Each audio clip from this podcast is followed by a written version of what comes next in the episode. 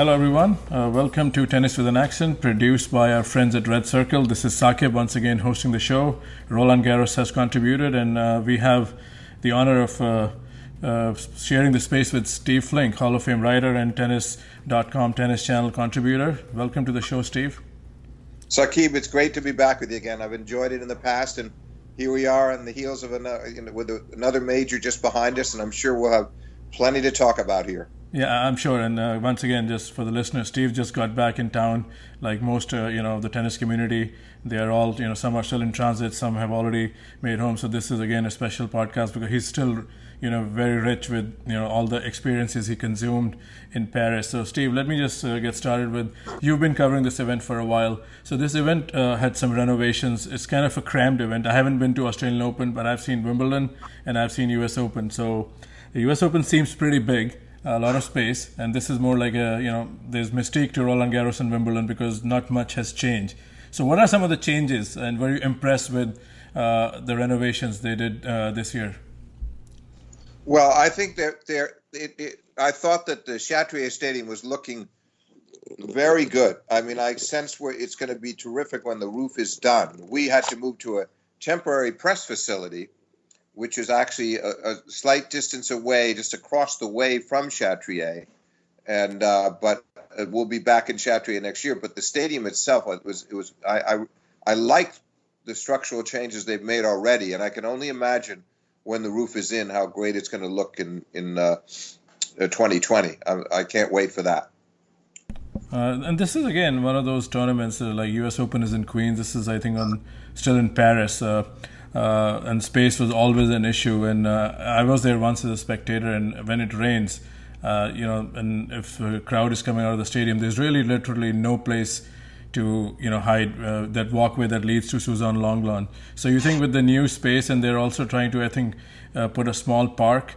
You uh, you think some of these issues will be better handled, like as far as the fans go, or do you have a comment for that? I mean, I know they have limited space, but Uh, yeah, it's hard to judge. I was just there the second week, so I, it's hard to judge, but I get the sense that it's been very well planned. And they had the new court, the Simone Mathieu. They that everybody loved that court, and and I think it'll all come together next year. I mean, this was still a transitional year, but I'm very encouraged about what they what they have in store for next year. And I think adding that new show court has already helped in terms of the, the ability of people to roam around the place and get around during that first week when it's so congested. Yeah, so yeah, let's see. I mean, uh, the roof is again uh, tied into the scheduling uh, issues, uh, at least at the majors, and we'll come back to that part of the conversation a little later. But let's talk about the the champion. Let's start with Ash Barty. I mean, this is this is a player you. Uh, you as in like anyone, you know, she's such a delight to watch. A very complete game and uh, I know some of it is more uh, cliche talk, but honestly, uh, her name was uh, doing rounds even in our podcast. Mert was pretty excited. Uh, you know, he gave her like high regards for like clay, but I don't know if anybody expected her to win the trophy. She probably was in some people's shortlist. How surprised were you to see her get over her first major on the clay as an Aussie? I was surprised. Once the draw broke a little bit, I wasn't. Coming into the tournament, I would not have had her in my top three or four candidates, but I was really delighted to see the way she performed. And you know, as you know, she's got a great serve. She, she has great all around wide ranging ability, and she's got a terrific forehand, comfortable coming to the net, wonderful touch off her backhand side. She can use that drop shot so effectively off the backhand, but still drive the two hander. I think she's got an awful lot going for her, but I didn't see it there. I didn't see it now. I mean, she'd lost early in Rome once things once we got down to the quarters and you saw who you know Serena was already gone and Osaka was gone and you saw then I saw the possibilities. Uh, once it had opened up, I thought, wow, she could actually win this tournament. But I do think that the key match was, of course, that semifinal against Anisimova because here's this young, fearless American, and Ash had her down in the first set. I don't know if you followed this one. Five love, 15-40 to win the set, six love in in under 20 minutes, and somehow lost the set in a tiebreak. Uh, and uh, and she admitted later that she'd thrown that away. Very gutsy of her opponent, but very surprising. Someone of Ash's experience could lose a set like that. Then goes down three love in the second set and wins that on a run of six games. Then goes down a break in the third set and wins that. That was a very gritty victory. She didn't have her best stuff going for her that day the way she did in the final, and I thought that was the moment to me that defined her because you have to get through those matches where you're fighting yourself as as well as your opponent and where you let opportunities elude you and she somehow managed to do it that day. I was very impressed because I thought after the first set and then going down 3-11 the second that we might be losing her. And I'm glad in the end that she won because I think she's such a worthy uh, victor. No, you're absolutely right, and that kind of a match can, all, uh, you know, now we know, you know, this is a match that uh, maybe propelled her to play a flawless final in, in tough conditions. But at the same time, you, you, rightfully said these are the matches that make or break. Had she lost that match, and you know this could have maybe lingered on for a while, but I guess. Uh, oh, I think it could have been devastating. Could have been really devastating because she would have known that the final was a real possibility, and she just would have kicked herself, especially for the first set. Uh, because I thought if she would have closed that first set out, that semifinal might have been much like the final. Hmm. Uh, instead, it got very complicated. But I uh, full marks to her for the way she she uh, competed throughout those three sets. So, so let me ask maybe a personal question on your approach when you cover these majors, and I'm sure uh, you choose your matches, or there may be some editorial, you know, uh, reference that you go by. So, was Ash Barty and Anisimova, and were some of these players in your agenda? Were you covering them throughout the fortnight, or you got a peek at them when at the business, and uh, you know they were the few names that were remaining? Oh, it's a combination of the two. I mean, I, I just try to pick and choose day by day on what what what I feel is the most appealing, or and then you know we do have this additional feature all the reporters do, which is really nice to have. That if I've chosen to go watch Barty and one of the other top women is playing at the same time, you have a feature at your desk on your screen where you can go back. It's called match analysis, and you can go back and watch the whole match. Uh, so at least you can see the matches that you didn't watch live, and, and and get a feel for what went on. And that never used to be the case. It's only in the last several years that we've had that feature. So then I then I feel less reluctance about choosing one match over, over another because I feel like what I've missed. Or in some cases, I'll jump from court to court. I'll go from Lenglen back to Chatrier and back to Lenglen again, depending on what's going on as I'm following the scores. Absolutely. So, uh, what, what was this tournament like on the women's side for the American women? Some of the young ones really made, you know, a, a run. Uh, you know, Sofia Kenin had a big win over Serena Williams. Anisimova was there in semis. You know, almost had the semifinal one, and then Maddie Keys, uh, you know, came all the way uh, to the quarterfinals. Uh, Sloane Steven also was in the quarterfinals. So it was a fairly good uh, uh, Roland Garros for the American ladies. Oh, you summed it up well. I mean, those four were terrific, and I I really couldn't fault Sloane that much. As she came up against Jo Konta at her very best, and watching Jo Konta that day against Sloane, I thought I thought that uh, I thought there was a great chance she'd be in the finals. And frankly, I really think that would have been a much better final if she had been facing uh, Ash Barty. I think it would have been much more competitive. But that's the way it goes. I, I did, but I'm saying I wouldn't blame Sloane. I think Maddie Keys consistently goes deep into these majors. It's impressive. Doesn't seem to matter how well she's played along the way leading up to the slam. She she does good work in the slams. And then Kenin was, I mean, there was almost an arrogance about her, and, and, but I, I mean that in a positive way, that she was completely undaunted by playing Serena. She just acted like the court belonged to her, and, and she completely outplayed her and I was impressed with that. That, that when it got down to the latter stages of the second set, no tightness, she just battled through, and uh, I, I, I, I loved uh, I loved what she did. And of course, the kid who we just talked about, Anisimova, what a great run, and she's got a terrific temperament, and there's a sort of shades of Sharapova in her, you know, in her demeanor, and. Uh, I, I, I like the fact that you know she fought so hard in the semis, and I know she's gonna. It's not the kind of thing where she's going to be satisfied with getting to the penultimate round of the tournament. She's going to want much more for herself, and I'm very encouraged about beautiful backhand down the line. And uh, she uh, she has easy power, as they say, in her game. So I love the way she played. I I think all told, with what these four did, it was a very good tournament for the American women. And I think even Halep said right before her match or after her loss, she said, you know, these this younger generation of players, you know, they are just so fearless. They I mean, not in a bad way, but you know, they, when they are on the court, there's so much belief, and you know they just uh, play the match, and sometimes even I think Osaka said that if you're good, uh, you don't feel the pressure. I think there's there's this exuberance, this this you know this uh, thing about youth uh, that sometimes does you know finds its own way, and sometimes the most experienced players come short. Uh, so did you uh, notice some kind of that fearlessness in Anisimova, even though she lost the semifinals? oh, very much, very much so. And you know, let's face it, she also took apart what she did against Halep was very impressive. She treated her like a, like Halep was a club player. I mean, she just she hit her off the court, and so I think she gained a lot of confidence from this tournament. I do like that spunk that she has. I, I, like her attitude a lot. And, was that uh, the biggest upset of this tournament, according to you, on either side?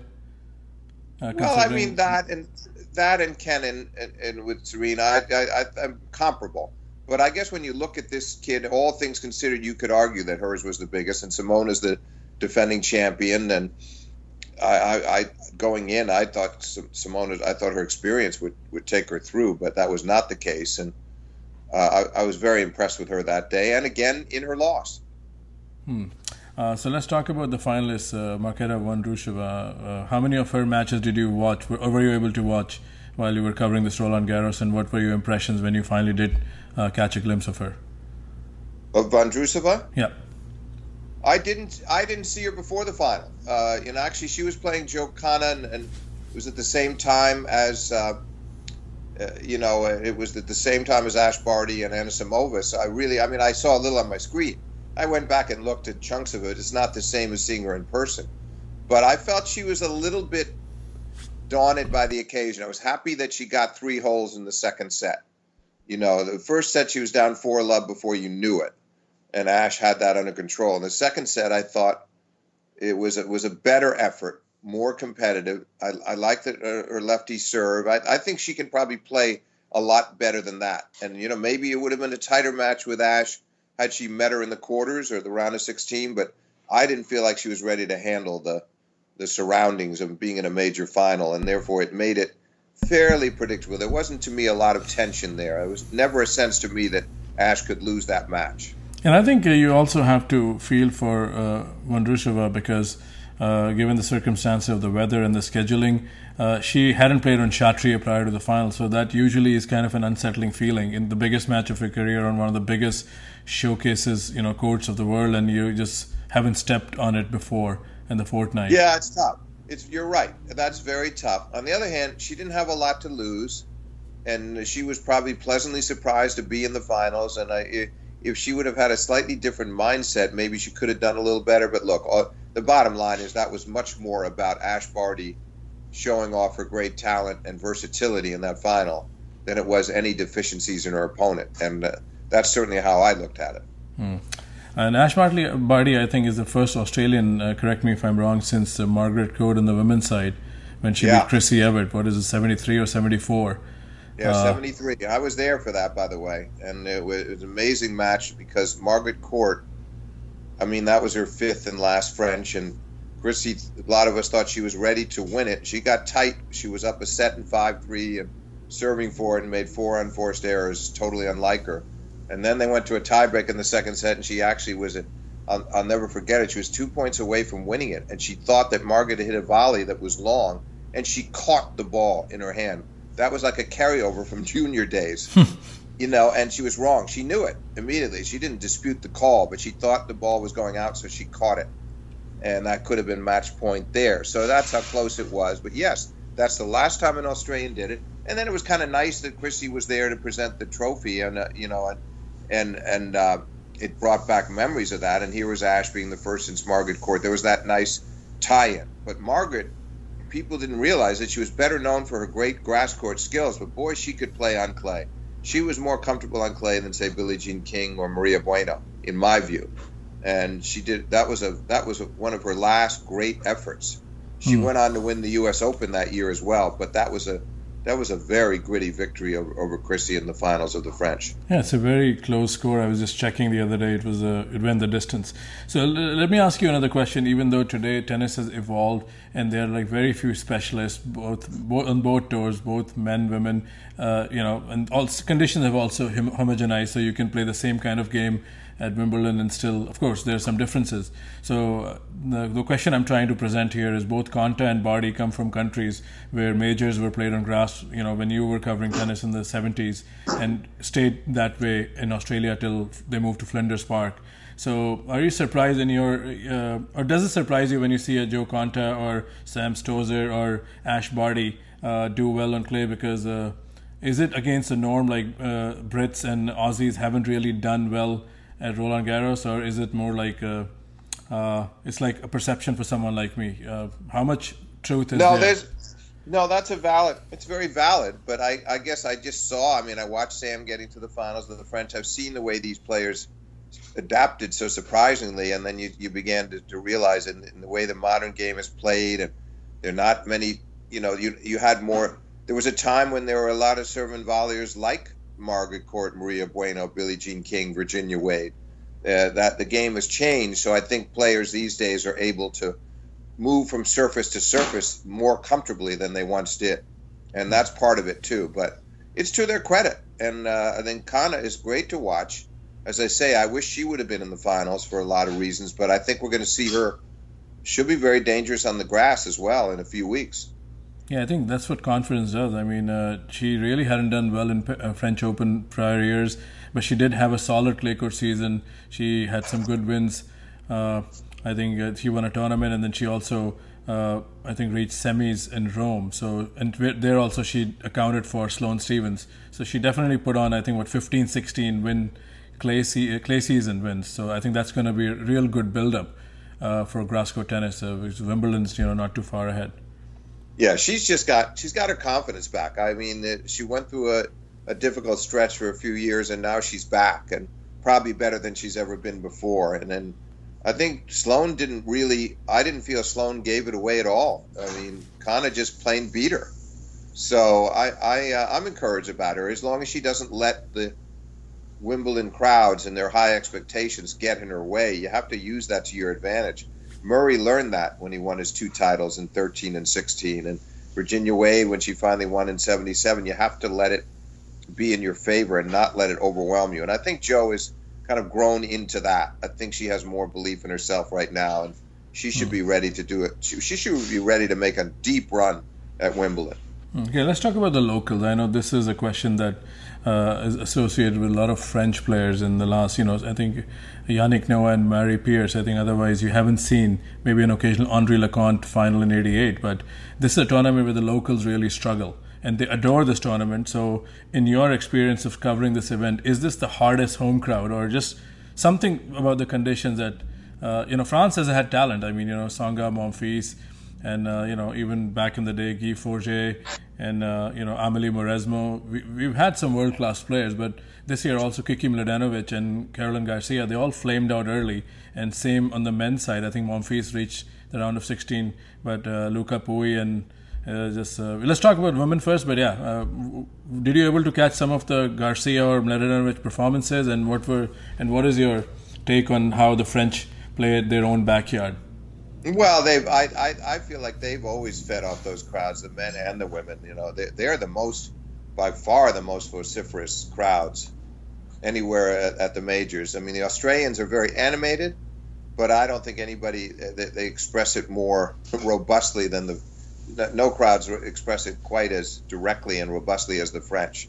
They're they're pretty remarkable in that regard, and I think their players love it. I think it's definitely unnerving too because they kind of let the opponents know that they don't have any time for them. This is just all out passion for their their players. So, and I think as a result, but I have to say, I did not see. I only got glimpses of Garcia. I didn't see a lot of the, the French women in this tournament for different reasons. Why, you know, at various times, watching other players or more locked in on the other players. But I've I've seen it through the years a lot. Hmm. All right. So on that note, let's uh, bring in uh, you know uh, Rafael Nadal. You know, routine twelve-time champion. I mean, uh, I still remember uh, you know going for my local club tennis match with a friend who's a big Nadal fan. The year is 2010. I think Nadal had just won his fifth or sixth French Open, and we were just saying he kind of like you know put me so you know about tennis so how many he's going to win i said yeah, i think he's probably going to win a couple more and that's going to be still something that that may stand the test of time and here we are 9 years later he's still looks like the man to beat. And Dominic Thiem is a phenomenal clay court player, but the last two sets uh, doesn't really give much hope to the field. So, uh, how again? I'm sure there are not enough adjectives. How how is this? How impressive is this feat? And did you see number 11, 12 coming year after year? I mean, he just well, goes in is the standard on this tournament. Yeah, it's it. I mean, there. It, what's remarkable about it is that we saw he had some tough struggles going back to after beating Djokovic to win it in 14. You know, then he had the loss to Djokovic in the quarters. Then he had the wrist injury that forced him to default out in the third round. So at that stage, I wondered how many more. But then you could see the way he was playing in 17. There was a great chance he was going to win it. You could see last year there was a great chance. I honestly thought Djokovic would win it this year. I honestly thought he would lose to Novak in the finals. Uh, that was my feeling going in, and I felt that way all the way up till that crazy Friday with the the gale force winds. That Djokovic was kind of primed for this. He hadn't lost a set. Everything was going very smoothly for him. But Rafa's amazing. He's he never loses his focus, and, and in some ways he's playing better than ever on the clay because there's this ultra aggression now. He, you know, is a big big change from the Nadal who won it in 05, even even in 06 and 07 against Federer, and uh, and 08 again. Uh, look at those early years, say the first four. There's a big difference in how he plays. And I think that started to happen around 10, 11, 12. He's, he just added a lot. He became more and more determined to end points quickly and decisively, to dictate points and not rely on wearing opponents down and on his speed and consistency. And it really, you know, it, it changed him immensely. So I, I mean, obviously we all knew he had a great chance this year, but I honestly believed, I believed going in that it was going to be Djokovic's year. And I am a little sorry we didn't get to see them meet uh, under the ideal circumstances with both of them rested and ready, I think we could have had a, a blockbuster of a final. Yeah, that's the final I think a lot of people were talking about since Australia, and even in our podcast, Matt Zemek, who uh, you know is uh, my partner in crime for the site and the podcast, uh, he said that could have been the biggest match in the Open era because what was at stake, the second Novak Slam, and Rafa, of course, now got the 18th. That's the closest he's ever got to uh, Roger yeah, Federer's, uh, right. you know, uh, slam and count. Course, and, and, then, of course, his point is, is well taken because we felt that way in a lot of ways about Australia. And if there could have been a follow up here to see if Djokovic could beat him on these courts, I think people really underestimate Djokovic as a clay court player. I think what happened here was that he uh, he got way out of sorts about that weather. I think he was really upset by the weather and and I think that really messed him up. I yeah, I think in, in a way it got to him. He's mentally very tough, and I think he was just not fazed by the opponent. It was just you know he was super frustrated by the situation. And, Absolutely, and That's even exactly even he, even under exactly. those situations, you know, he and Dominic Thiem, he pushed Thiem to to the very bitter end. I mean, it could have gone either way. So yeah, and that and that's with Novak never playing and even close to the. He was never near the top of his game. It's just that the second day First day, the winds were so uh, ferocious that I mean, you saw it in the Nadal Federer too. It was impossible to play really well. Nadal did a, st- a stunning job of handling the conditions. I mean, if anybody came remotely close to playing their normal brand of tennis, you could say it was Nadal, and, and only he could have done that in that kind of weather.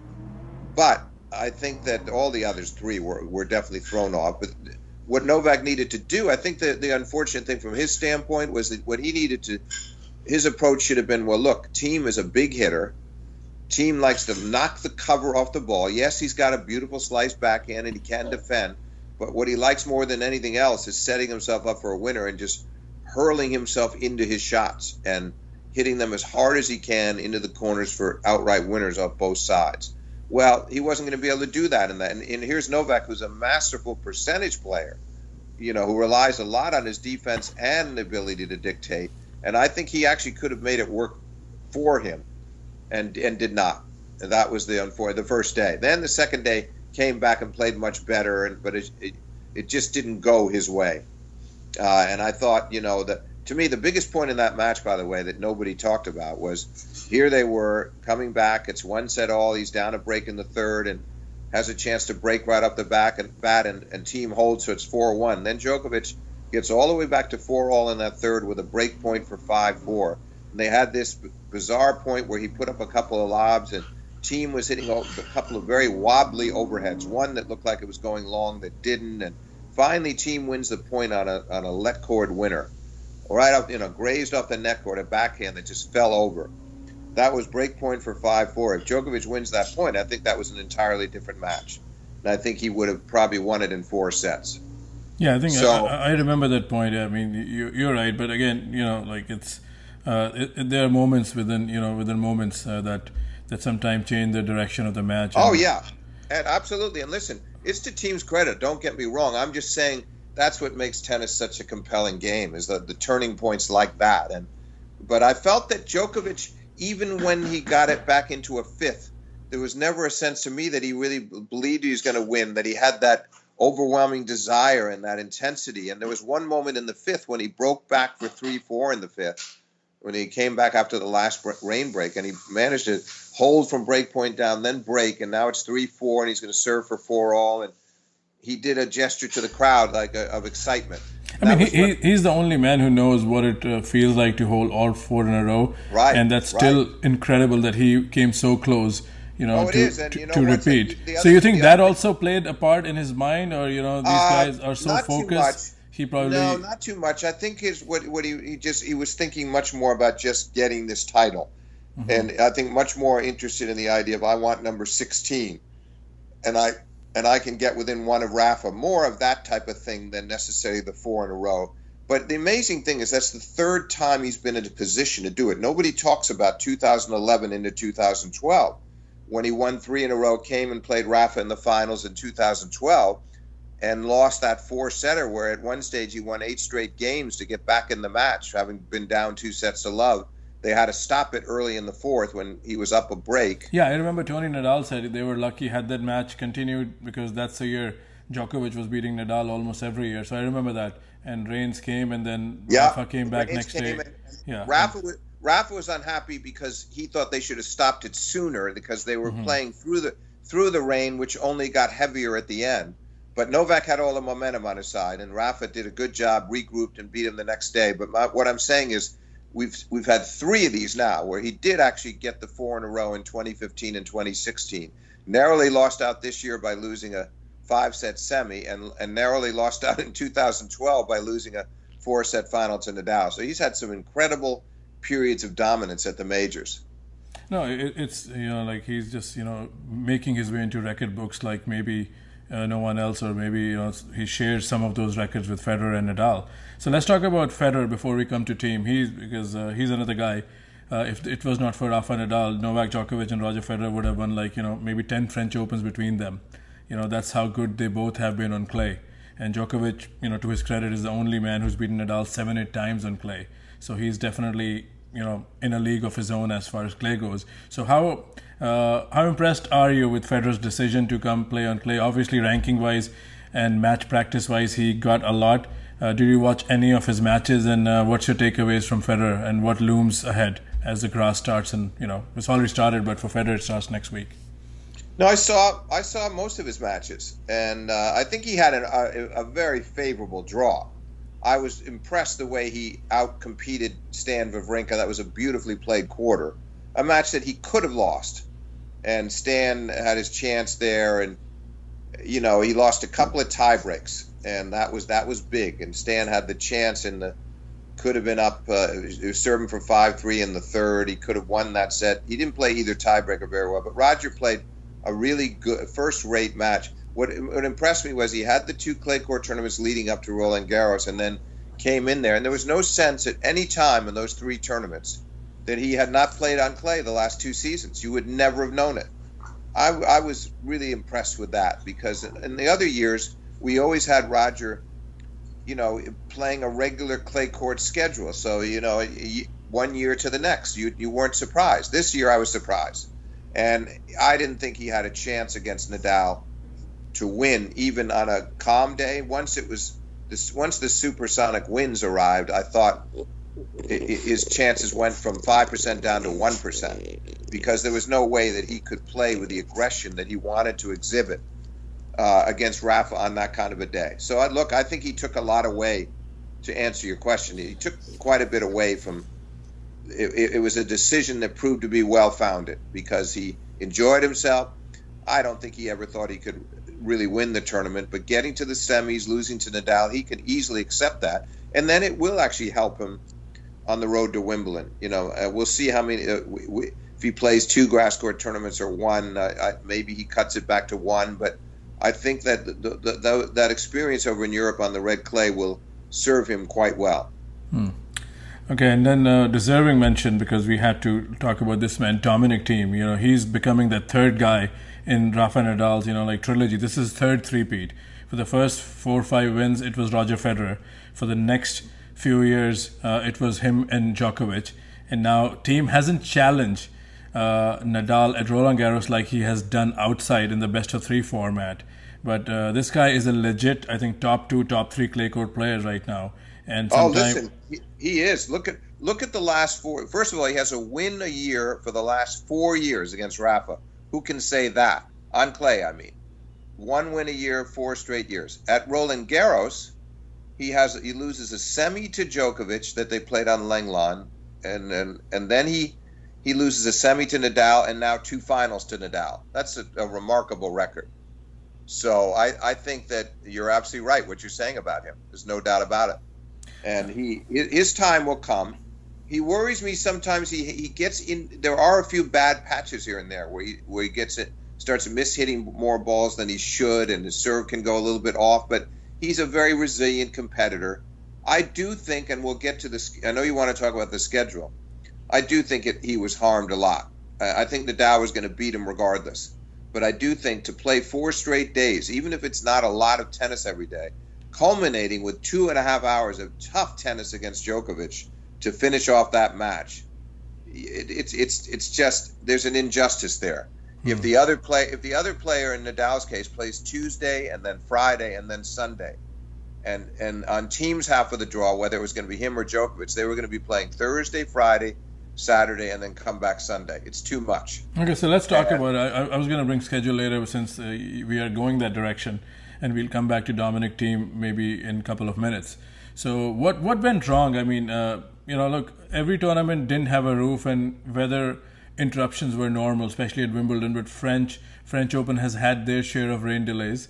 Uh, we haven't had many Monday finals, but uh, so what went wrong? I mean, that the the wind, you know, the crazy wind day. You think a lot of fans have been talking about that. That's the day when Djokovic Thiem should have been concluded, so they it could have given whoever won that match you know a rest day, uh, but obviously the the game was you know uh, pushed to next day, and then the women's final you know was also pushed because this game was scheduled on Chatrier. So so talk about that uh, uneventful you know series of events, and then uh, Twitter makes a lot of noise, and there were a lot of uh, uh, lot of scenarios floating around. So you were there in, in, the press room. So walk us through, you know, what happened and what you've learned since.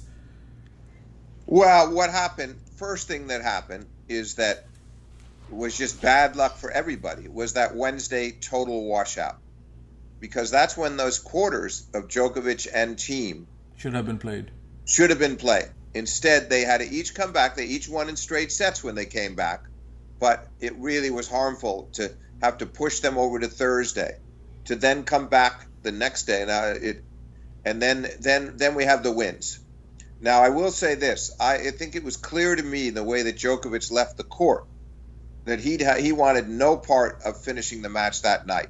There was some clear weather after that. They could have maybe played a little more. I don't know if they could have gotten. I don't think there was going to be. Uh, I don't think we were looking at two more good hours, but there might have been one more good hour. But I think he was so unhappy about the wins. I can't blame him. He, in his mind, it was unplayable. That he he preferred the, the, the, the, less bad option of coming back Saturday in slightly better conditions, and that's all it was. It still wasn't great. You probably noticed the amount that Djokovic served and volleyed when he was serving into the wind because he felt like he had to do it. It's not the way he likes to play, and over and over again in the ad court, he kept serving and volleying. And there were times Thiem could see it coming, and Thiem could dip the return down low make Novak volley up and pass him, or sometimes just force the error on the volley. It was a predictable strategy, but that again was a question that the wind was still so strong. Not nearly as strong as on Friday, but I'm, I'm just saying the key to it all was Wednesday. And that was just plain bad luck. And the beauty of that roof next year is that couldn't happen. They'd get those matches in. They'd start them early and play late. Okay, and, so let me ask you another thing. There's another unforced error, according to you know many tennis fans like myself. This uh, has been the talking point for the last few days. When the semis were scheduled, the women were supposed to play, you know, at the same time, the two semis on uh, I think Simonne Mathieu and uh, Suzanne Lenglen, but the men That's were right. still scheduled. Right. So that was also uh, didn't sit well because uh, there was no rhyme or reason. They could have easily made uh, Djokovic Thiem on, on Lenglen or and put one uh, of the women's semis on Chatrier. Uh, I, I, don't know. This uh, a lot of people feel that the women's side of the draw was shortchanged. I know the Roland Garros argument was they wanted to just start them at the same time, and so they are ready for the final. But the same thing applied for the men. You know, like they've already lost a day, and why put Djokovic Thiem uh, after Federer and Nadal when they could have just split uh, one semi each on both sides on Lenglen and Chatrier? Well, I totally agree with that that assessment because that would have brought about a little more fairness. That would have given them a better chance to get to make it simultaneous and get them in. That would have been the wise decision because, as you pointed out, you had the two women's semis being played at the same time. They should have been. I think they should have been looking to do exactly the same thing with the men because they already knew they had some inequities there, and this would have been one of the ways to make it less of a of a burden on Djokovic's half of the draw. I think that would have been the thing to do. I'm not. I don't know how in the end they came to that. I know that they were. It was smart scheduling up to a point to get so much played at the same time. That's true, but they needed to have more. They mm needed to go that extra. They needed to have that extra step that you just described, and put Djokovic on against Thiem at the same time as. Uh, and they've done that in the past. They did that uh, uh, in 16 when Djokovic played Thiem over on Lenglen. Murray was playing Stan Wawrinka in, the, in Chatrier. It's been done. So I'm not sure why they didn't elect to do it this time around. And and this is you know uh, on the back of like this tournament opened uh, the doors for you know first Sunday in 2007. Imagine if there was no play on Sunday, how backed up these matches would be because there are no night lights and uh, you know rain had a lot to say this fortnight. Yeah, is... but that you, you put your finger on something else. The first Sunday, which frankly I think is an unnecessary session, but if you're going to be playing matches on the first Sunday, they should play more, and they should get through the first round uh, quicker. I, I I'm baffled by a lot of the decisions that were made this year. When they had their back to the wall, they made many good decisions, but it, it, it shouldn't have come to that. And then there was just the pl- the just plain bad luck of what happened on Wednesday, where it's so rare that you get a day like that in Paris where you can't play through some rain. But it was just such steady, forceful rain that they never really had a chance. And that that if only that that rain would have come on the first Wednesday rather than the second, we could have had a much. It would have been made a big difference in the way that the, the whole event concluded. No, sure, and uh, clearly, just for the record, I'm also no fan of the first Sunday when they introduced in 2007.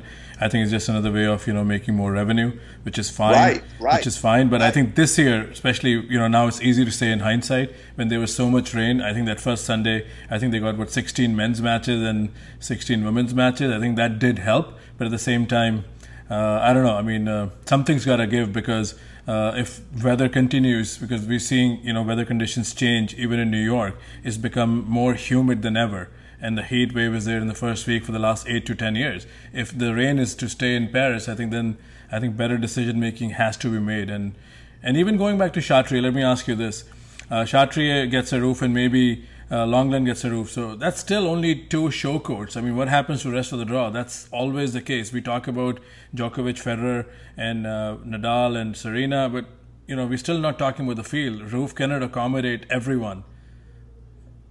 No, there's only so much you can do. But what it ends up meaning is the same at, same as what goes on at Wimbledon, where there's been so little rain, and the Open. But when you have that, at least the one roof or possibly two then the, the tournament at a certain stage in the second week, you're safe.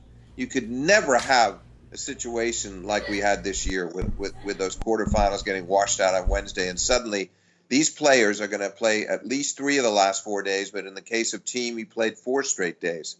and that's just it should, you never want to see that happen because to get back to your earlier point, I don't believe the Thiem would have lost those last two sets one and one. I thought Rafa was terrific because he put aside the the disappointment of losing his serve at five six in the second set. Both guys have been holding so easily.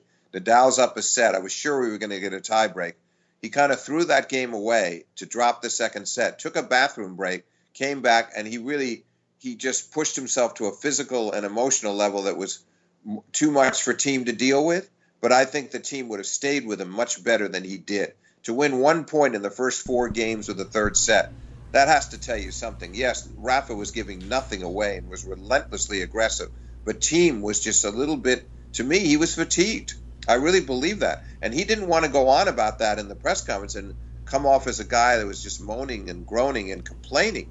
But I think it the four days caught up with him there, and we saw it. And he he did a little better job in the fourth. It was more competitive, but he was physically spent. Hmm. So that's uh, that's a good way to bring back the conversation to the young. I mean, not so young, but you know, Dominic Thiem is still a young man, and uh, like you said, uh, his clay credentials are uh, really, you know, in a, in a league of his own. I think maybe just after Nadal, Djokovic, and Federer. You know, uh, so let me ask you this: uh, we don't know what the future holds, but you know, I still back him. I'm sure you back him to win a couple of these Roland Garros at least. But at the same time, you know, funny things have happened in sport. Nadal still stays. Maybe someone else starts winning. So you think this record already is as good as maybe some of the one-time winners? I know winning is the ultimate, but uh, Gaston Gaudio won this. Thomas Muster won this. Uh, Albert Costa won this. Uh, Juan Carlos Ferrero, I mean, I, I put him high because uh, if there was no chickenpox, I think him and Guillermo Coria would have had some say and challenged Rafael Nadal more. But uh, uh, Dominic Thiem, if suppose if he hypothetical, if he doesn't win one of these, uh, is he still one of the more accomplished clay courters, you know, in the last say 15, 20 years? Oh, I think you, you make a very good point. I mean, I, I, I think in, in fairness, the, the, the problem is it still comes down to that you really need that French on your record. You you got to have it on your record. So um, I hope for his sake that he gets one or two on there, and he's going to have at least five or six more years, at, at, maybe more. So I expect him to. But of the guys that you mentioned, the standout to me is Muster because the only reason that Muster got to number one in the world was he was winning so many clay court tournaments. He would win them away from Paris. He'd win. A, a, he was a, a, pretty dominant force in his way on clay and I, I, you know, more so than any of the others you mentioned, the Costas or the Ferrero. Ferrero was a great clay court player for sure, but I think what Muster did was was phenomenal, and he was to me like a poor man's Nadal, a left-hander, physically imposing, and he just made you work so hard. And uh, I, I, I saw him beat Chang to win the tournament in '95, and it was very very impressive. Yeah, I mean, he, he definitely would. I think he has was 40 something titles and maybe only two hardcore titles, and everything else has been on clay. And uh, he, he did play, you know, a full clay schedule. Uh, so anyway, so let's talk about some of the other, uh, you know, young players who, you know, came and did, uh, you know, good at Roland Garros. Let's talk about German uh, Sasha Zverev. Uh, a lot of hype surrounding this guy and uh, his stock has taken a bit of a nosedive, but he had a good tournament win in Geneva, came back and defended his quarterfinal showing, but was outplayed by Novak Djokovic after he was serving for the first set. So, well, yeah, you said it. You said it. That was. I don't think he would have won the match anyway, but obviously, whatever chance he was going to have, that was a crucial moment. And he served at 30 15, at 5 4, 30 15. Djokovic played a good game to break him. And then from there, he just dominated him. I mean, and, and Sasha, too many break double faults, and that part I didn't like. Uh, in that, uh, you know, he can get very negative, and you could tell he was upset with himself. And I think the belief think was he, not there. That's how I saw the second set. First set, I thought he came out hitting big, and he, he was in it. He did. But I think after the first set, the belief wasn't there. He wanted to win, but he was more like just you know suffering each point and talking to his box, which is norm for Zverev. But I I think against Novak, that feeling it was you know shortchanged more. He got more exposed, and he he was I think pretty candid himself. He said, "Look, after that first set, I, I don't think I was going to beat this guy." So that's clear. Well, admission. he knows, but see, yeah. he knows that he knows that Djokovic is is an unassailable front runner. So that was that had to weigh on his mind because Djokovic has the best winning percentage of any player after winning the first set, slightly better than Nadal and Sampras and Laver and a lot of other guys. Uh, it's it's a phenomenal record. He's in the range of about nine five nine point nine five nine in that range, and so I mean Sasha's aware of that, but he could have competed better. And I, I, the negativity worries me at times because the, we see him go through stretches where there's nothing fazing him, and his serve is working beautifully, and he you know and and he's as good on clay as he is on hard courts at times like that, but I thought he should have hung in there a little better. And Djokovic played beautifully after the first set. He found his range, but uh, Sasha's ad- attitude le- left something to be desired.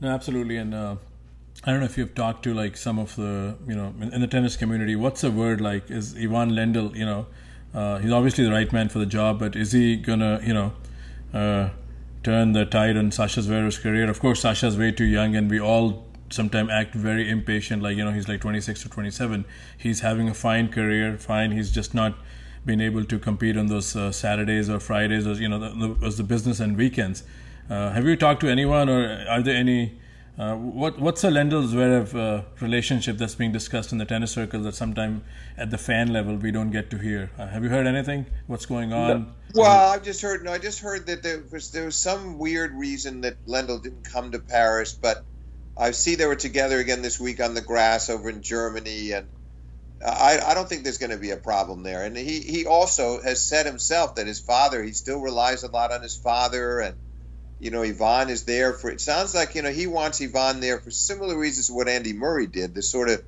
inspiration, understanding what it takes to win slams, all of that stuff. But I think they're going to be fine. I think the problem is going to be that if Sasha doesn't make a move here, we haven't seen him as you said, he protected his quarterfinal from a year ago, but that's the best he's done at any major. For a guy that's won the 1000s the way he has and been top four in the world, that's kind of disappointing.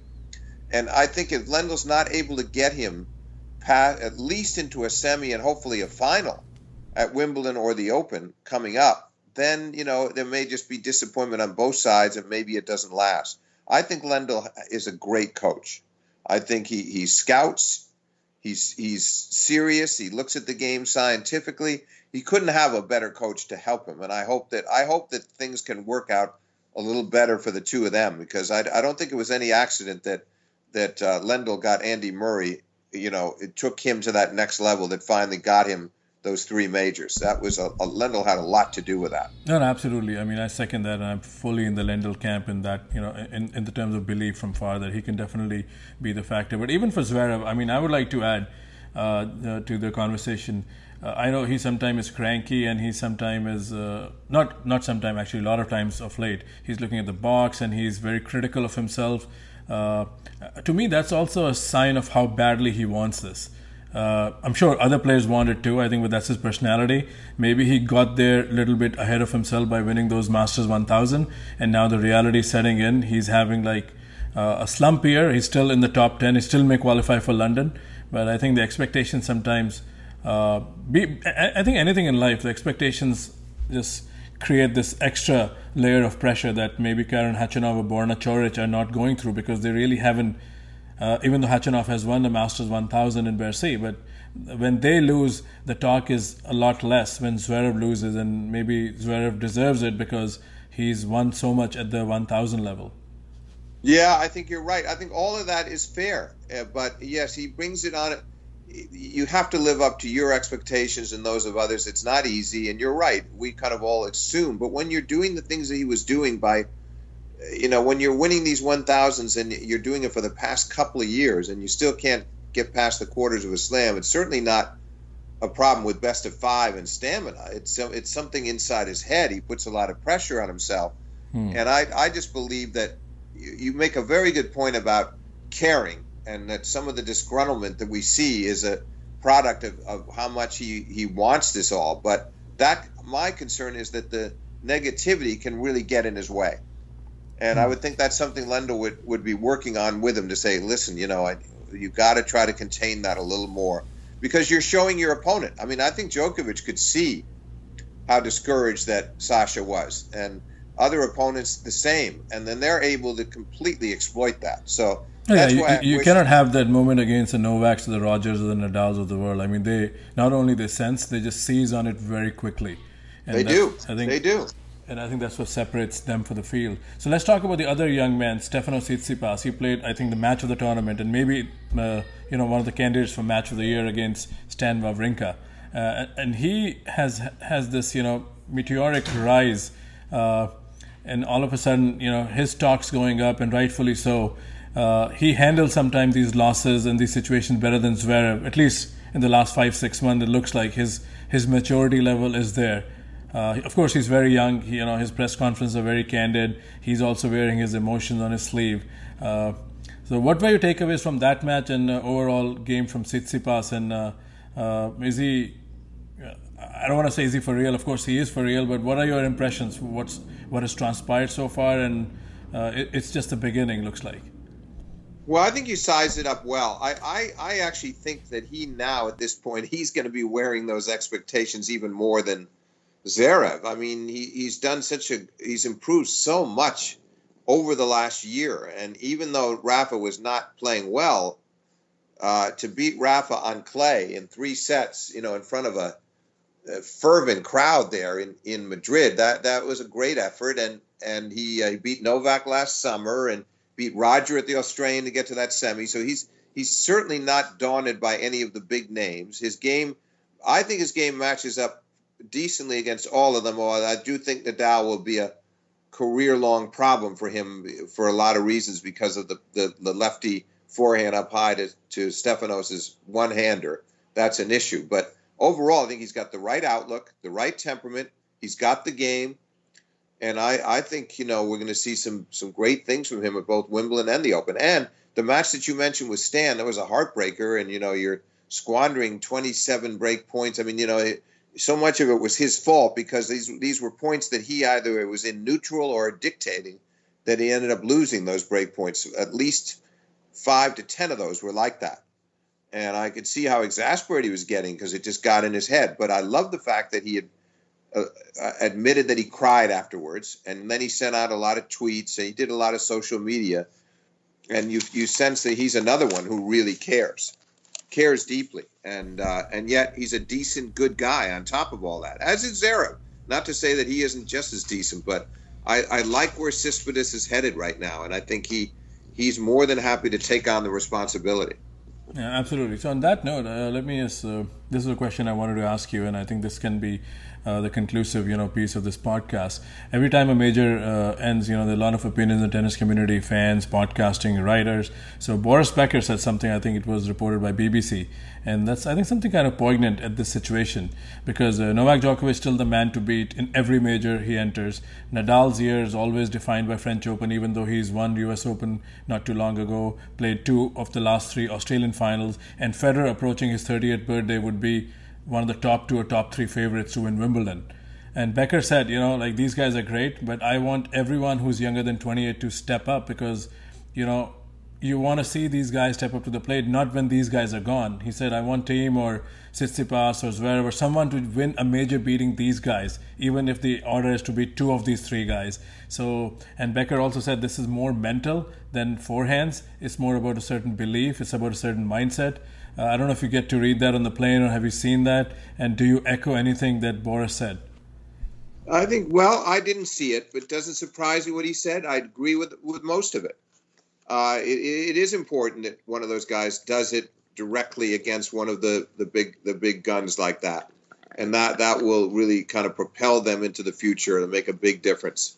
But uh, it's not easy. I remember writing a piece about Thiem you know, after he beat Rafa in Barcelona, and I did a column on him, and I was projecting about the French, and I said, I looking at looking at it, I said, I think he can beat Djokovic or Nadal, but not both. I, I really had that feeling that he was not going to be able to beat both of them back to back. That he was going to need the help of one of them losing to somebody else, and then maybe he could get the title that way. Then, of course, the other the other things came into play that we've already discussed about the schedule made it even tougher for him. But I think Boris is right. I think it is time for some of these guys in their 20s to step up. And even Carlos Moya was quoted by Chris Clarey in the New York Times today saying virtually the same thing that you know it, it, it in other words people know that part of what's going on in this area is the enduring excellence and greatness of the of, of Roger Rafa and Novak nobody can take anything away. Three of the of, of the all-time greats, but it is time for guys in their 20s to start cashing in and playing big-time tennis and winning majors, and and we're going to see. I mean, you know, it's 10 in a row to that group. 10 in a row now at a time when some of these players are coming into the forefront of the game. So it is time for one of them to step up. And uh, on the women's side, I think it's quite the opposite. There, there is depth, but the depth is more evenly distributed. Uh, unlike I think the men, men is still very top heavy. Of course, Tsitsipas and uh, Zverev and some of these guys, even Felix Auger-Aliassime. I think we can be talking more about in five six months when you come in the podcast again. He might be, you know, a fixture in the top ten. But definitely, the women have uh, quite a variety, and uh, in a in a very good way, the women's draw is becoming unpredictable. Uh, they're not lacking star power, but uh, the men. I mean, uh, you know, give me still Djokovic Federer final or Djokovic Nadal final. I mean, these are great stories, but uh, I think it's. Uh, I'm also agreeing with Boris that someone has to just uh, break break through this and you know contend on a Sunday. Yeah, you're right. Absolutely, but in turn, the women need some continuity. Also, it's why I thought it was a great thing that Osaka backed up her U.S. Open win, particularly under the controversial circumstances in which it occurred, and then won Australia. I don't, I and I and I'm very confident that Ash Barty will do the same. That Ash Barty will find a way to. We're going to see her get back on the board and win some more majors for sure. So I, I, you're right. It's nice to have diversity and a lot of players that are capable and a little bit of unpredictability. But I think the problem in the women's game has been too much unpredict- unpredictability and not enough continuity. All right, Steve. I think we covered uh, quite a lot, and uh, you're very generous with your time as always. Hopefully, uh, the listeners will enjoy uh, each time you have graced the podcast, and we definitely plan to have you again because it's always fun. Well, I, am happy to come on, and your your your questions are always challenging, and I know you're right on top of everything, and so it's always fun for me to exchange views. So thank you very much for having me on. Hi, and thanks everyone who tune, tunes in to the show. And please, uh, when the podcast is released, share it with your friends. And uh, we'll be recording another episode uh, talking about more grass court tennis. Uh, till then, it's bye from Saqib and Steve. Thanks for listening.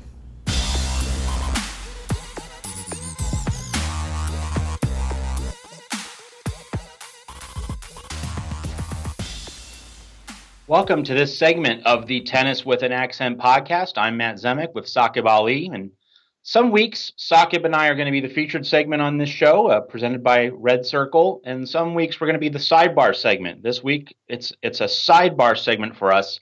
Uh, we did hope that you enjoyed Steve Flink, the great tennis writer and historian with Saqib. We're not going to duplicate or uh, re- repeat any of the topics that Saqib and Steve talked about. So we're going to do just some of we're going to do like a notebook segment, other players, other stories you might have missed from Roland Garros. So to start, uh, one interesting choice that Saqib and I were discussing uh, before we came on the air and planning this little segment, uh, Jan Lennard Struff, who has certainly made some clear and significant forward strides this year. He made the fourth round of Roland Garros. He beat Borna Coric in that very long uh, third round match, uh, a significant step forward for him. So Saqib, uh, give your assessment of Jan Lennard Struff and what you might be expecting from him at the upcoming championships at Wimbledon. Yeah, I mean, he's definitely a guy, uh, you know, who's made a solid transition. He kept improving last year, and uh, this year, I think, starting uh, the grass court season, he's already played 31 matches and uh, had a pretty decent, uh, you would you, you would say, a clay swing. And he he was always seen as an aggressive player, at least uh, by my account.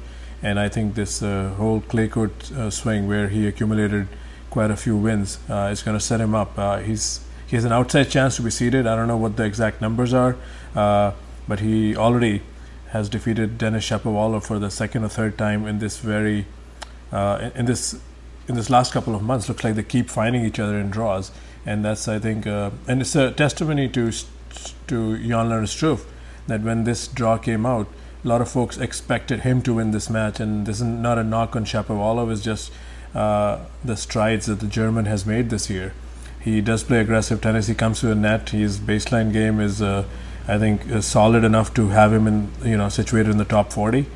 Um, so he's uh, he's one of those guys. I think Matt, uh, you and I will be talking about uh, once Stuttgart is over, and if he manages to get seated, because he's definitely not the first round out. Any of the top guys want. That's how I see. That's how I see his play. And even at uh, Roland Garros, he made the second week where he was uh, pretty much manhandled by Novak Djokovic, which is not a bad loss, but he did win a very eventful five-setter marathon against Borna Coric, and then uh, yeah, he did beat Shapovalov on the way. So uh, one of those guys to look out for, and hopefully, uh, you know, he'll give us uh, plenty to talk about as the grass season unpacks. on that note, is there anyone else? I know we've talked a lot about Aryna uh, Sabalenka. You've written about her. Uh, do you want to take this moment to see what this clay to grass swing uh, holds for her, or what are your thoughts? I mean, when this name comes up, because a few months ago, when this year started, this was a name that we all expected a lot of great things, and uh, time's definitely on our side. But uh, how do you see this from what you had in mind in January? Yeah, well, I, I, will admit that I thought that Sabalenka was going to have a very strong season. So, uh, from that standpoint, I've certainly whiffed, swung and missed. Um, this is just the latest of very many examples from tennis history of a player making a surge in the second half of a season when comparatively the rest of the tour is increasingly more tired and worn down, and a younger player who hasn't played a lot of matches in the first half of the season you know, has fresher legs in August, September, October, and stacks together a lot of matches. So you could say that, you know, that was just kind of a mirage. I don't really think it's a mirage. I think that when you win so many three set matches the way Sabalenka did, and the fact that she stood up to Naomi Osaka at the US Open, that really was the detail which told me, okay, this this person is competing on a higher level than most of her peers. That's what led me mostly to think that she was going to have a strong 2019. But of course, like many others, uh, a, a great second half of one year doesn't necessarily translate into a good full season the next year. She's definitely been punched in the teeth. Uh, the the interesting dynamic of this first half of the season for Sabalenka, one among many, is that she not only ran into Amanda Anisimova at both the Australian Open and the French Open. It's not just that, but that she got, you know, convincingly defeated both times on two different surfaces, didn't really have fundamental answers. You know, you could say that the Australian Open was the ambush that nobody really anticipated. So you might think, okay, at the French Open, she's going to have some change ups, but they really didn't emerge. So you could be somewhat concerned about that. Then again, Anisimova led Ash Barty a set and three love in the semifinals and was this close to making a first major final. And, you know, if, if Anisimova had made that final, she would have had a very good chance, I think, against Marketa Vondrousova. And if Anisimova had won, you know, we'd all be talking about Sabalenka's losses to Anisimova not as some aberrational events, but really as building blocks for Anna Anisimova on her way to the top. So the fact that she did lose twice to Anna Anisimova convincingly at the majors in the first half of 2019, um, it's very easy to see those losses as disappointments, but it's just as easy to see those losses as the better player won. Uh, and, and, so that is part of the complicated story about Sabalenka. And, and, you know, stepping back and looking at the very big picture, she's still very young and – it is normal to have a really strong uh, season, especially a really strong second half, and then to struggle the next year as the rest of the tour adjusts. So, really, to the next season, 2020, even though we have a second half of 2019 to worry about first, nevertheless, I think we can say relatively confidently at this point that 2020 is going to give us a fuller look into Sabalenka than anything that 2019 is going to provide. Everyone gets punched in the mouth to a certain degree, especially if you're younger. It's how you respond the following season after you've had some downtime to make adjustments and really fully reconsider your plan, your game plan. That's when, you know, more about young tennis players are revealed. So, is there's no time to panic with a player this young but uh, I would I would have to admit and concede how wrong I was in interpreting and, and predicting Sabalenka's 2019 season. We're just going to have to see what uh, what the future brings. No, and definitely uh, these are these are the stories that you know always uh, um, take a plot twist because you know there's nothing like uh, sports, just like like live theater. So you're right. Know, Sabalenka has a lot of time on her hand, and you know this is just the beginning. And uh, I'm sure uh, she'll give many opportunities on podcasts or you know written blogs like ours, where you know her name will be discussed at length. Uh, so let me ask uh, you about a veteran player, uh, Grigor Dimitrov. You know, there's enough said. You've written plenty about him, and you know, you have a lot of faith in him as a tennis analyst yourself. So, what did you see? Did you see any life back here with Radek Stepanek? I don't know what association Agassi still has, but did you see uh, some of his matches in Roland Garros? Did you see some something trending towards a positive note? Because his career has been, you know, uh, peaks and valleys, and uh, a lot was expected of the guy. So there's no secret. But what does the latest Dimitrov sighting do for you? Does it inspire you to write more? Uh, do you see any hope, especially with Wimbledon coming up? A lot of folks think you know the match he lost against Wawrinka. It was a very testy match. He was really in it. So yeah, it, because grass has already started. So uh, just in your words, uh, summarize what you've seen and you know what could this be a pathway for. Well, you know, as people who follow me on Twitter are very well aware of, I have commented very frequently on how watching Grigor Dimitrov play tennis is such an exquisitely, acutely painful experience because of all the disappointments that that watching a Dimitrov match provides. And I and I was very particular in that phrasing. Dis, it's disappointing and, and painful to watch a Dimitrov match.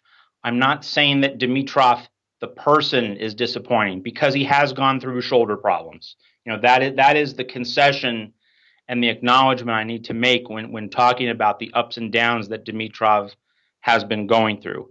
That said, although he has had shoulder problems and that's been an impediment for him in his career, and that's not really something that anyone can blame Dimitrov for, it still remains that a lot of times in matches, you know, he will uh, hit a double fault in a first set tiebreaker, as he did against Marin Cilic in the second round of Roland Garros. He will get a break lead late in a set and he won't be able to close down the set. Now, those are not shoulder problems. Those are about a different body part and so that is that is you know the long term challenge for Dimitrov. It has been his long term challenge. So at Roland Garros, this was a new side of Dimitrov. He did double fault in the first set against Cilic, lost that first set, and then he battled back and he won in five sets. And he showed a level of belief we don't always see for him. It, it emerges once in a great while.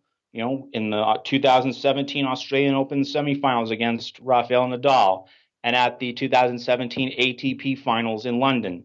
Every once in a while it's there, but can that belief become a regular, everyday part of the way Grigor Dimitrov plays tennis? And he did lose in three tiebreak sets to Stan Wawrinka, and it might be easy to say, oh, see, all the things that he did against Cilic were undone in that match. No, you know, Wawrinka restored himself at Roland Garros, making the quarterfinals. And if you watched Wawrinka at, in Paris, over that fortnight, you know that he served huge in big moments. He wasn't totally locked in from the back of the court, but he served huge in big moments. He also saved break points like a madman. He saved 16 straight, uh, bridging the Tsitsipas fourth round match and the Federer quarterfinal. So that was more about Stan Wawrinka being great on, on big points in pressure moments than Dimitrov failing. So what I saw from Dimitrov in Paris especially in the Cilic match, but also in the Wawrinka match, that is a top 20 player, that even a top 15 player. And so if that version of Dimitrov sticks around, he's going to rise back up the charts. You know, he's taken his punches, but if he plays like that, and more specifically, if he competes like that, uh, I think that we will see him back in the top 20 where he definitely belongs. And then watching Grigor Dimitrov matches won't be quite so painful an experience anymore. So um, that that's what I wanted to say about Dimitrov, and I know that you wanted to say a few things about Karen Khachanov, who you know looked, you know, he was he received medical treatment uh, in the second round of this tournament against Gregoire Barrère. Uh, barely got out of that match. It was a real scrap. But once he did, you know, his his health improved, or at least you know problems did not uh, continue to emerge or flare up and he made the quarterfinals, losing to Thiem but beating Juan Martin Del Potro along the way. So, Saqib, uh, as we conclude our little sidebar segment here after the Steve Flink uh, main event uh, here on uh, Tennis with an Accent, um, what what what is your larger overview of Khachanov as we speak? Uh, I, I, think last year uh, when Khachanov was struggling, he found some footing on clay, and this year again is no exception. Uh, I think dating back to Miami, he and then he didn't win a match. I think he lost five in a row, and then finally won something a match in Madrid, then two in Rome, and uh, right now his career, year to date record is barely over 500, 14 wins and 13 losses. But there's a lot of good momentum if you are a Khachanov fan and you like his tennis because he's won seven or eight matches in the last three tournaments he's entered, and he's also broken into top ten. His top ten debut is this Monday, uh, first Russian to be there since uh, Mikhail Youzhny, I think, was in 2011.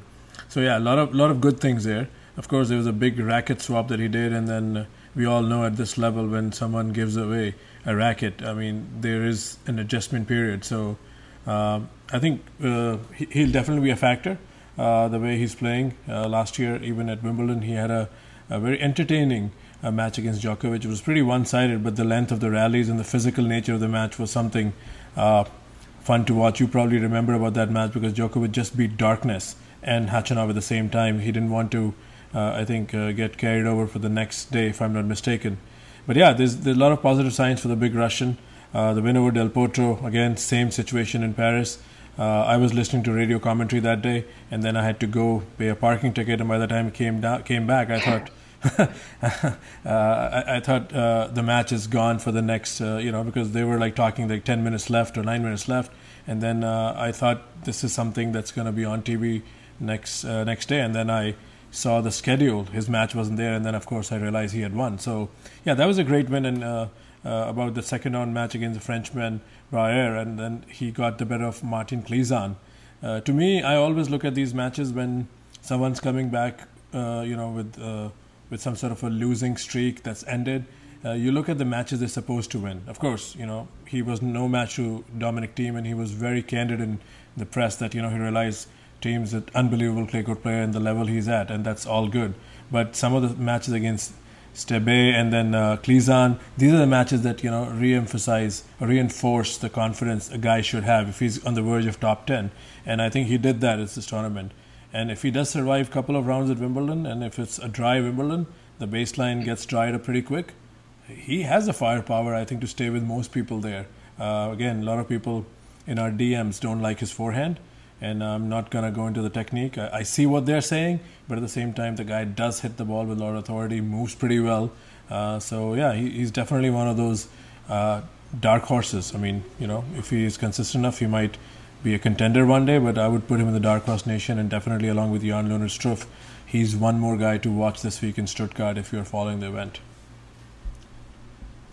Absolutely. I, I would only say that, uh, you know, Khachanov making a major quarterfinal you know, we we've seen how hard it is for Alexander Zverev to make major quarterfinals. So, you know, if Khachanov gets into a pattern where he can regularly make quarterfinals the, the next year, year and a half, um, you know, that under these circumstances, with the big three still very much in charge of the ATP and Dominic Thiem, you know, being uh, consistently now able to make Roland Garros finals, not just in isolation, but being able to stack them back to back if if Khachanov is regularly making quarterfinals, that's pretty good for him at this point in his career.